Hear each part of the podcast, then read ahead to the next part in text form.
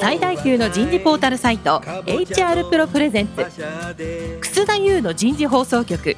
有名企業の人事にズバリ聞く。年間数百社の人事を訪問し続けている人事のスペシャリストでありシンガーソングライターとしても活躍する HR エグゼクティブコンソーシアム代表の楠田優が有名企業の人事や人事をサポートする専門家を招いて企業が抱える課題や実際の事例を紹介しながら解決策を模索していきます。この番組はビジネスコーチ株式会社株式会社ワークスジャパン株式会社マネジメントサービスセンターの提供でお送りいたします。楠田優の人事放送局有名企業の人事にズバリ聞くパーソナリティの楠田優です、えー今日は4回目1回目からお送りしているテーマは通年採用に取り組む採用チームの変容。今日のテーマは進化する通年採用の行方になります。早速ゲストの方をご紹介いたしましょう。三井住友海上相生生命保険株式会社人事総務部人事グループ副長の辛坊博人さんです。辛坊さんどうぞよろしくお願いします。お願いします。株式会社全期限社長室室長の石丸新平さんです石丸さん今日もどうぞよろしくお願いしますよろしくお願いします。最後に今回のスポンサーを務めていただいております株式会社ワークスジャパン IT ソリューション部コンサルティング課課長の小島克弘さんです小島さんどうぞよろしくお願いしますよろしくお願いします。3回にわたってお送りしたけど面白かったね大変面白いですね。ねえ。すごいたくさんの方がね、えー聞いていただいたかなという、そんなふうに思いますけど、今日はね、進化する通年採用の行方ということでね、まあ、令和2年、もう来年、再来年、今後どうなっていくのかなっていうふうに思うけど、それよりさ、あのー、新保さんさ、はい。今年、オリパラの時のなんかこう採用ってちょっと難しいなと思ってるけど、なんか課題ないの、そこ？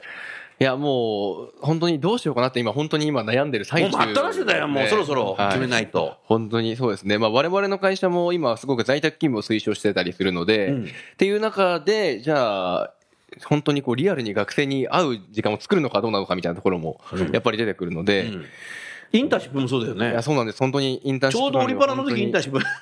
完全にじゃないの？完全に真っ只中の時期なのでその辺がどうなのかなっていうのはもうある意味こう横を見ながらというかですね他の企業の動向も見ながらにはなりますけどかん本当にどうするのかなっていうのが今本当に考えて議論してる真っやっぱり。最中ですね。はいうん石丸さんさ、もうさ、はいインターンシップさはい、映像インターンシップとかやった方がいいんじゃないのもいや、それはチャレンジしたいですね。う。やってよ、じゃあ。あなたとの会社がやらなかったらねね、復旧しないよ、これ。はいもう待ったなしでオリンピック。ですね。オンラインインターンシップぜひやりたいですね。わあ。だからこういう発想でやんないとダメだよ。うんはい。もうチャンスだぜ。んもう次回は4年後だぜ。あ、でも4年後パリだから。来ないですね来ない。50年後かもしれないんで。50年に一度のね、あの、ビジネスチャンスかもしれない。はい、本当ですね。うん。新しいよね。全国から募集をかけて、あの、地方でやるっていうのも面白いかもしれないですね。ど、どどういうのアイディア？あのーなんていうんですかね、必ず東京に集めるんではなくて、あの、どあちらかというとオリンピックのやってないとこでねやそうですね、やってないところで。札幌ダメだな、今回。マラソンがありますので、ちょっと。なるほど。なんですけど。うん、それいいね。南の方に行くとか。ああ、非常に行きたいですね。宮崎とか、あの、鹿児島とかね。いいですね。あそれ、あ、それいいそねれ。は非常にいいかもしれないです、ね。俺でも、あの、ワークジャパンさんにさ、観光バス手配してもらってさ。うん、それみんなで行って、そこでインターンシップするっていうのいいかもしれない。非常にいいですね。うん、オリンピック見れないけどな。本当ですね。確かに。うんやっぱそのぐらいの発想で今年結構さ、みんな工夫するんじゃないかな。そうですね。各社が絶対に違う動きをしていきますね。そうですはい。うん。想定外のことがなんか起きるかもしれない。うんうんうん。ちょっとその辺も含めていろいろやっとかないとうん。はい。難しくなと思いますね。まあ、行方ということでね、今年のみならず、将来さ、はい例えば、あのー石丸さんあたりさ、はい。この採用はい。ってどうに変わるのかなっていうのはなんか会社の中で議論したら、あなた個人的な意見でもいいけど、あの、議論してまして。してるの？はい、してます。やっぱりあの、短期間で、あの、一気に採用を決めてしまうっていうのは、なんていうんですかね、こう、条件はマッチするかもしれないんですけども、人と人がちゃんと分かり合ってるのかなっていうのが、あの、結構焦点でして、ちゃんと時間をかけてっていうところには、あの、手間も入ってくるんですけれども、んここの会社でちゃんと働こうと決めて入ってくださる応募者が増えるとか、なんかそういった時間を採用だったり採用後にどうやって作っていけるのかなっていうのが一番興味があるところですね。そこに何かこうテクノロジーを使えば今までの制約を外せるんじゃないかっていう話を結構してたりします。おっしゃる通りだね。一方でね、昨年、人事が600人いる会社の人事本部長と少し時間があったので話したんですよ。600人いるんで人事。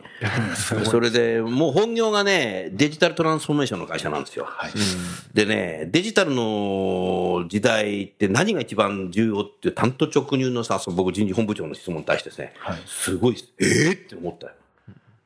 アナログな関係だって。はい。デジタルで早くすることによって時間が空いた時間でアナログではい。生身の人間同士が対話をするとか、はい。そこの質を上げていくとか、時間を作るとかっていうのは極めて重要ですだよ。だからよくさ、マスコミがさ、こうデジタルの時代でさ、私たち人事の仕事なくなるとかって言うけど、はいい、やいや増えるっていう。むしろですね。うん我々あの、この動画のデータを使ったこの解析技術ってとこを研究してまして。おう教えて、それ。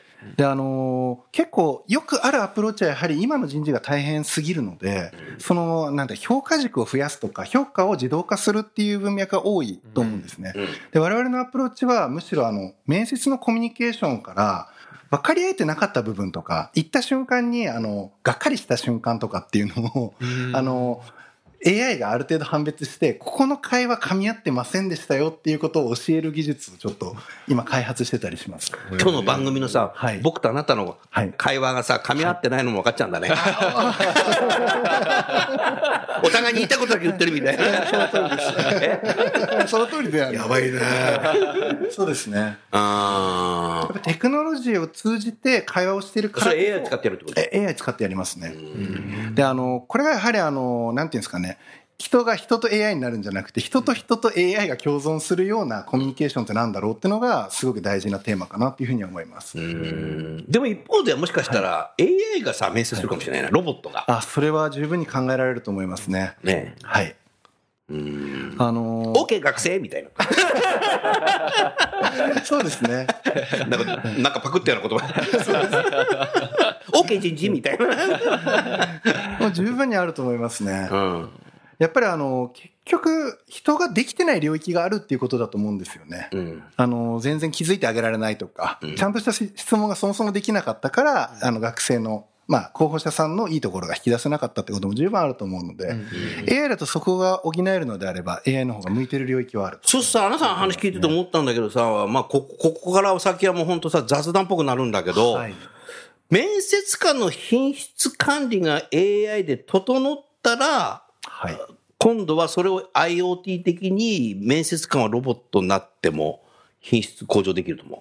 あ、ばらついた面接官のやつをさ、学習したらさ、ばらついた面接の仕方になっちゃうじゃん。はいちょっと乱暴なさ、AI で学習しちゃってさ、ねえ、OK 学生、応募の動機は？みたいな。ねえ、ただ言うだけになっちゃう。はいそれだとさちょ、ちょっとさ、何この会社みたいになっちゃうけど。そうですね。も、もはややっぱり売り手市場ですので、学生さんとか候補者さん側も企業を見ているっていう認識は、やはりあの、皆さん人事部さん絶対持ってると思うんですね。うん。でそうなった時にやっぱ面接官イコール会社になってるんですね。お会いした面接官が、ちょっと合わなかったらこの会社合わないなっていうふうになるっていうのはもう結構アンケートからも出てきてるものです、学生にとっては、そこなんだろうな。あった面接官が会社のイメージになると思います。なるんだろうな。10万人社員がいる会社でも。はい、そうですね。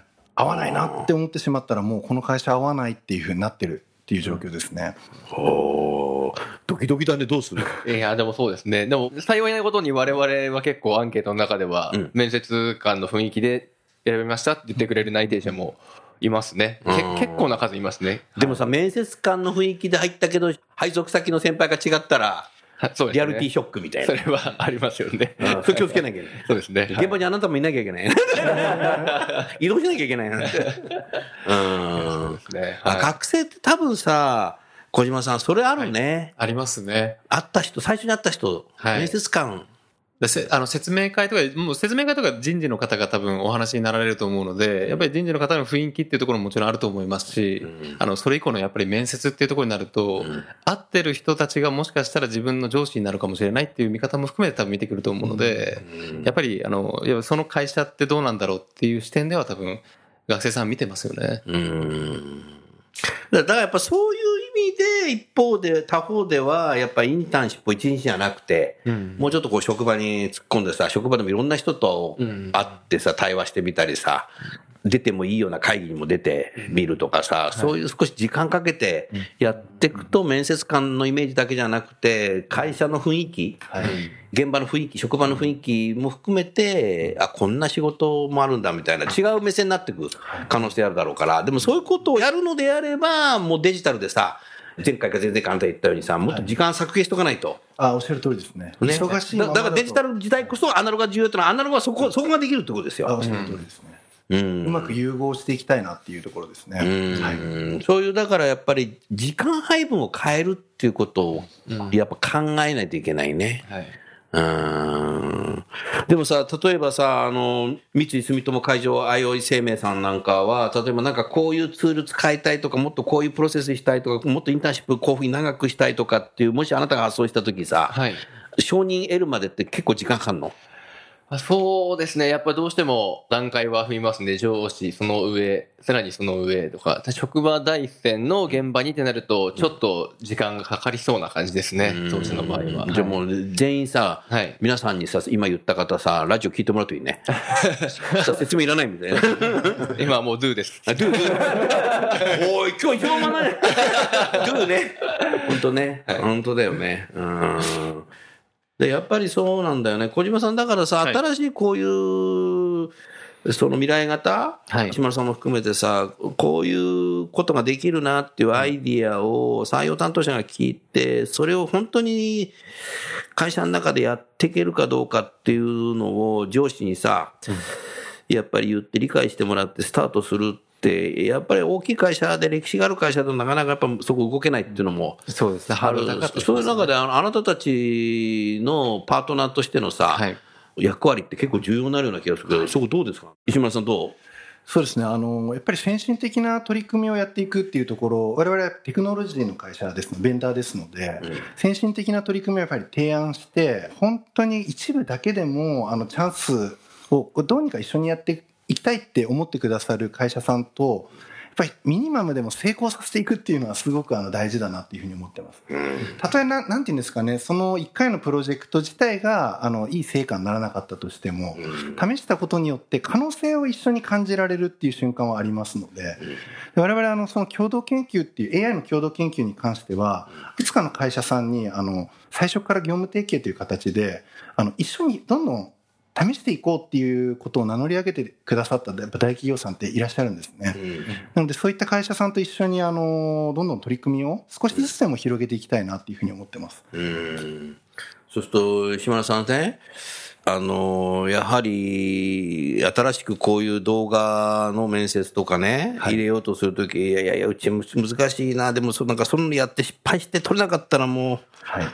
う、うん、石村さん、あの、腹切ってくれんの？とかって、そこまで言わないな。戦国時代じゃなかったもん。不安あるよね。あると思いますね変えるってさ、はい。結構採用大切じゃない？あそうですえね。誰も大体全部辞退されちゃいましたみたいなそうです、ね。ドキドキ。怖いですね。怖いです確かに怖いですね。そういうところそれがやはりあの今の通年採用というかインターンが増えるとかっていうこの流れが非常にいいなと思ってまして、はいこのなんか状況が変わるのでそのそもそも採用自体も変わらないといけないってことを人事部さん皆さん分かってらっしゃるっていう状況なんですね。はいなので、まあ、例えばインターンシップの一部からっていうようなトライアルが可能になってきてますので、そういったシーンから遠隔の地方の学生だけとぱ、か、あ、おっしゃる通りです。あの山手線で来れない学生だけとかね。はい。わかわかりやすくてわかりやすく。おっしゃる通りです。あの、やっぱり出店はしているけど、採用はしてないエリアの採用に関してだけ一回やってみようって言って、うんで、そこから採用が2、3名決まると、あれこれできるじゃんっていうようなことになるということですね。結局、どうじゃん？ドゥですね。ドゥですね。ドゥドゥやってみないとわかんないんだよ、これ。はい。食べてみないと。はうーんなるほどね。いやー、小島さんなんかさ、はいもう10年ぐらい前とさ、全然違う議論になってきたね。そうですね。面白いね。僕は10年前、あの、就活を逆にしていた、あの、立場だったので、若いんだ。なのるでほ、まあちょっとそれ、今でも、やっぱ動画面接とかっていうところを聞くと、あ、そうなんだっていうふうに思ってしまいますね。ど。あーあ、10年前そうだったんだね。はいなんか10年前もなんかこんなもん、なんか採用のセミナーやってて。同じことやって。でもだいぶ変わったね。だから、なんか面白い時代になってきたと思わない？ああ、変化がして本当に面白いですね。ああ、紙のエントリーシートからなんかウェブになったとかさ、いう時代よりも面白いような気がする。うん。昔はなんかあの、はがき送ってさ、エントリーしたりとか、ぼ僕の時代そうだったけどさ、はい。うん、それから、うん、大してあんま変わってないなと思ったなんかインターネットでやるとか、うん、今の時代もう面白いね。プロセス自体がもうユニークにできるから。うん。最近、ナビ使わない会社も増えてきてるあこの、この度胸どそれはまだ踏み切れないところがちょっとありますね。うう。うんん、ちょっと怖いなって思っちゃう部分が。と言っても、まあ、募集団を集めて採用していくっていうのがそもそもまあ、どうなのかっていうところは、まあ、当社の中でも話し上がってるところなのでう、ん。募集団ってどう考えてる？そうですね。あの、やっぱり、採用の目標数があるので、まあ、それをやっぱり充足させるためにはっていうふうに計算すると、あの、募集団の数っていうところはどうしても求めてしまうところだとは思うんですけど、んやっぱり我々のお客様の中でも、あの、まあ、ナビを本当に使わずに、あの、自社の、要は、あの、ホームページからのエントリーしか受け付けていないっていうお客様とかもやっぱりいらっしゃっていて、もう考え方的には、まあ、最終的に、あの、説明会に来たりとか、応募する数っていうところは変わらないだろうというところで、会ってきた人たちを、もう本当一人一人大切にしていきたいっていう思いで、数に頼らないところをちょっと踏み切ってやっていこうっていうスタンスでやっぱりされてるので、うん。まあ、あの、そうはなかなかいかないよっていうお客様もやっぱり中にもいらっしゃるんですけど、うん。やっぱりあの、まあ、そういうのは、まあ、一部やっぱあったりはしますね。うんはいやっぱりね、あのー石丸さんね、はい。採用で本当にね、専門なんだなっていう人って何人か僕、よく知っていて、逆に僕の教え子だったりするんですけど、それみんな。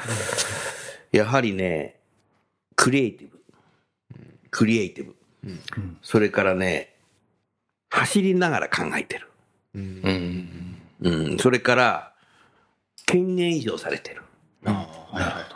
それから、ダメだったらどうすんの？っていや、走りながらだからダメの方向行かないって。大きな企画すると企画倒れっていうこ言葉あるけど、走りながらやってるからうまくかもうだ考え方違うもん。はい。うん、それからやっぱりね、かなりやっぱり地頭いいよ。うん。うん、そういうそ、うん、それからやっぱね、行動力がすごい。行動力がすごいね。あこの番組でも出演したことあるから、聞いたことあるかもしれないけども、ある採用担当者、海外の人材取るんだけど、昨日までサンフランシスコで留学生説明してて、で、今日、今朝、羽田に着いて、今日夜からインド行きます。これだからね。もうなんかね、地球がね、採用活動の場所みたいなんだよ。ですごいねって言うと、いや、他の会社やってないんですかって言われた。ね。だから今もうそういう時代なんだよ。うん。とにかく優秀な人材がいる場所に行くっていう。はい。で他の会社が来てない時にもう自分たち行くっていう。はい。でそういうことも走りながらやるっていう、そういうのも結構出てきているんだよね。はい。だからやっぱりね、これからやっぱね、企業は人なりってもう大昔から言うけどさ、本当にね、その人なりの人をね、本当に優秀な学生、当社で活躍しそうな学生、地球のどこにいるんだみたいな形になってきたんじゃないかなっていうふうに、そんなふうに思ってきたね。ちょうどね、今から8年ぐらい前にね、アメリカのフロリダでね、面白いこと聞いたんですよ。これからの採用は、マーケットは70億だったんです。なるほど。地球の人類。でもそれはさ、労働市場じゃないかもしれないけど。そうですね。あービッグデータって考えたらそれできるよな。そうですね。でもなんかそういう時代に、あの時はさ、そんなことねえだろうと思ってたけど、いやいやいや、そう、そうでもねえぞ、みたいな。で、実際、だからさっき言ったようにさ、アメリカ行って、次の日はインド行っちゃうっていう。でも一応あの会社に一回戻ってきてるみたいなね。うん。だだまあ、なんかそんなのが当たり前な時代になってきてるので、やっぱりグローバルに戦っていく、はい。企業であれば、そ採用の仕方そうやってるし、やっぱりだからナビで待ってるだけじゃ来ないんだったら、ね、オファーボックスみたいなの使ってダイレクトリークね、取っていくだろうし、インターンシップ1日じゃさ、でも1日インターンシップ、なんか20社行ったっていう学生いたけどさ、それってどうなのかな？ね。そういうなんかあのポイントがたまるんならいいけど、何もないんでしょ？だからね、どこで勝つかっていうことをやっぱ考えなきゃダメだね。うん、でかなりやっぱね、マーケティング手法を使ってるよ、みんな。うん、マーケティングの手法をやっぱ使わないと、やっぱり難しいんじゃないかなっていう。それからやっぱね、採用をもう10年ぐらいやってるプロがね、最近すごく増えてきて、この番組も出てるけど、辛坊さんが今何年目なの、採用。えー今、採用は3年目になりますね。うん。はい御社の場合はどうなの？何年ぐらいで変わっちゃうの？あーまあ、3年から5年ぐらいなので、もしかしたら、あの、移動するかも、この放送が終わってすぐに 移動するかもしれないですけど。ああ、そうなんだ。はい、いや、でもまあ、まだいると思いますが。うんはい。だ今ね、大体ね、あの、歴史のある会社は3年とか4年で変わってしまって、小島さんどそうですね。大体が、まあ、早くても本当に2年とかなので、あの、多くがやっぱり3年ぐらいで変わりますよね。はい。うこの人事放送局で前回のワークスジャパンさんの時に、その採用のプロの人たち言ってたけども、大体自分自身が採用を始めて、どのぐらいで自分でプロとなった、または周囲がプロだねって認めてくれたのって言ったら、やっぱり2人出てきたけども、2人とも5年か6年ですかねって言ってたね。だから4年で戻っちゃったら、もったいない。もったいないですね。えもうちょっとでプロって呼ばれるかもしれない。一軍に出る前に二軍で終わったっていうこと 二軍で引退みたいな。だからやっぱりね、そういう人たちとやっぱり同じ学生を取り合っていくっていうことも出てくる時代。で、そういう会社が本当にこういう HR テクノロジーとか普通に使いこなしている。で、企業によってはね、HR テクノロジーはね、使い倒してるっていうね。こう、ビデオ面接だろうが、ダイレクトリクルーティングだろうが、使い倒してるって言うんだよ。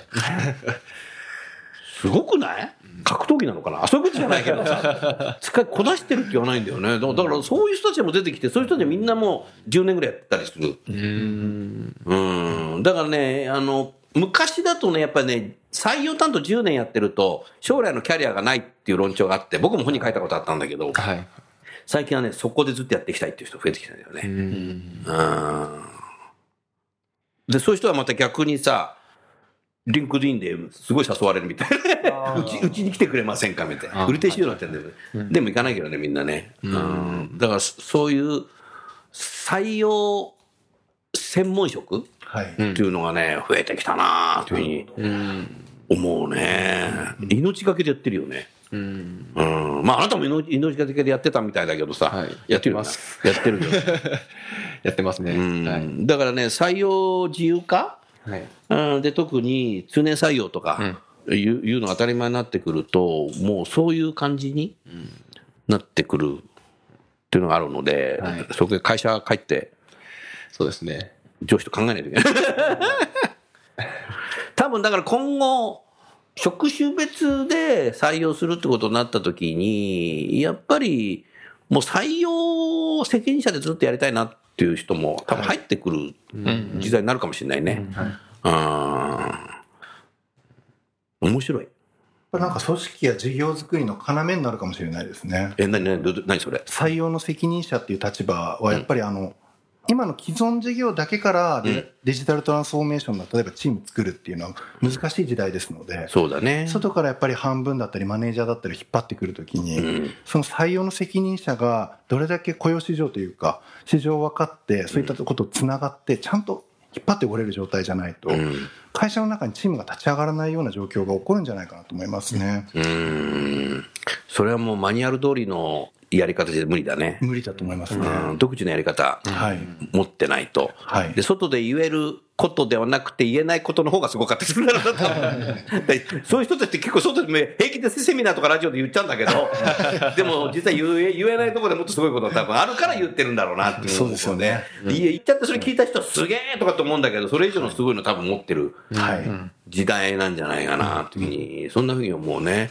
だからね、やっぱりね、この番組もう間もなく時間ですけども、やっぱりね、デジタルを使いこなす人がね、人事、採用担当者もね、生き残っていく時代になるなっていうことなんじゃないかな。うん。いや、だからそこに乗り遅れちゃうと、あかんですわ。はい。うんじゃあさ、最後にさ、石丸さんとさ、小島さん、何かリスナーの方にメッセージを添えて、それで最後に、辛坊さはい。ん、来年度はい。採用、どんなふうに少し変えてみたいなというはい新しいことだとかなんか、うん。お話しいただいて番組終わりたいなと思います。最初にじゃあ石丸さんお願いします。はい。我々あのビデオ面接の春高というものを提供しているんですけれども、まあ、これからの時代、やはりあのリアルかあのオンラインかっていうよりかは、やはりそれを融合したあの採用プロセスを組み立てていくことが必要になってくると思いますので、我々かなり事例も増えておりますので、一緒にこれからの時代の採用を作っていきたいなというふうに考えています。よろしくお願いします。じゃあ続きまして、小島さん、ワークスジャパンさんお願いします。はい。えっと、当社はまあ管理システムということで、まあ、パッケージ化したものはまあ E2R Pro というサービスになりますけれども、あの、こちらは本当にあの採用が伏線化していったりとか、あの、インターンシップからの早期化っていうところが動く中で、比較的その個々に合ったあの対応っていうところをフォローできるシステムじゃないかということで、あの、皆様の方にご紹介をさせていただいています。まあなので、まあ、採用市場がまあ難しくなってくる中でも、まあ、このサービスを使うことで、あの人事の皆様のあの負担みたいなところを少しでも軽減できればなというふうに考えておりますので、あの、何か機会があればよろしくお願いできればと思います。ありがとうございます。そしては最後に辛坊さん、21採用、22採用、はい。新たにチャレンジしてみたいことあれば。はい。我々の会社はちょっとそれこそ古い部分があるというか、最近のそのデジタルっていうところに乗り切れてない部分もあるので、本当にそこは、あの、私がもう今回この4回通して勉強になったこともたくさんあるので、もうどんどんどんどんこう上司にも押し出していきたいですし、本当にこうデジタルと融合させて、で、職場の理解を得られるように、それこそ、まあお話聞いた録画の話とかだと、それはもう現場の受け入れ側にも活用できる部分だったりしますし、これから会社を良くするのに、こうデジタルっていうのは、もうどんどんどんどん推進して使っていきたいなと思っております。はい。はい、えー、お三方4回にわたりどうもありがとうございました。それでは最後にゲストの方をご紹介して番組を終わりたいと思います。三井住友海上あいおい生命保険の辛坊さん、それから全期限の石丸さん、ワークスジャパンの小島さん、4回にわたりどうもありがとうございました。ありがとうございました。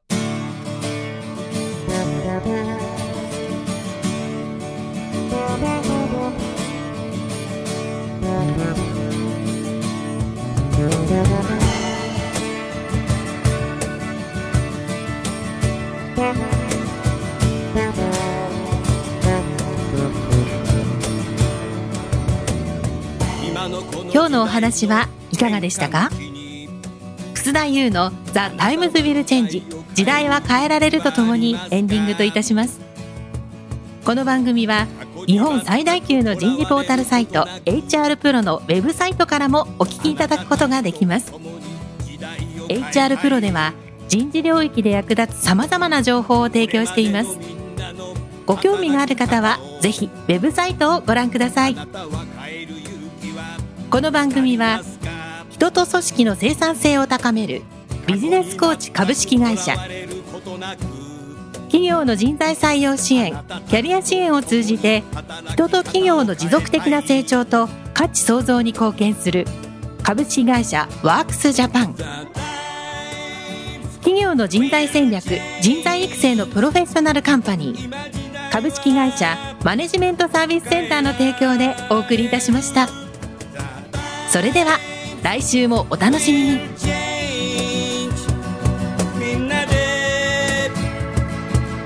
えよ。できない理由を述べている場合ではない。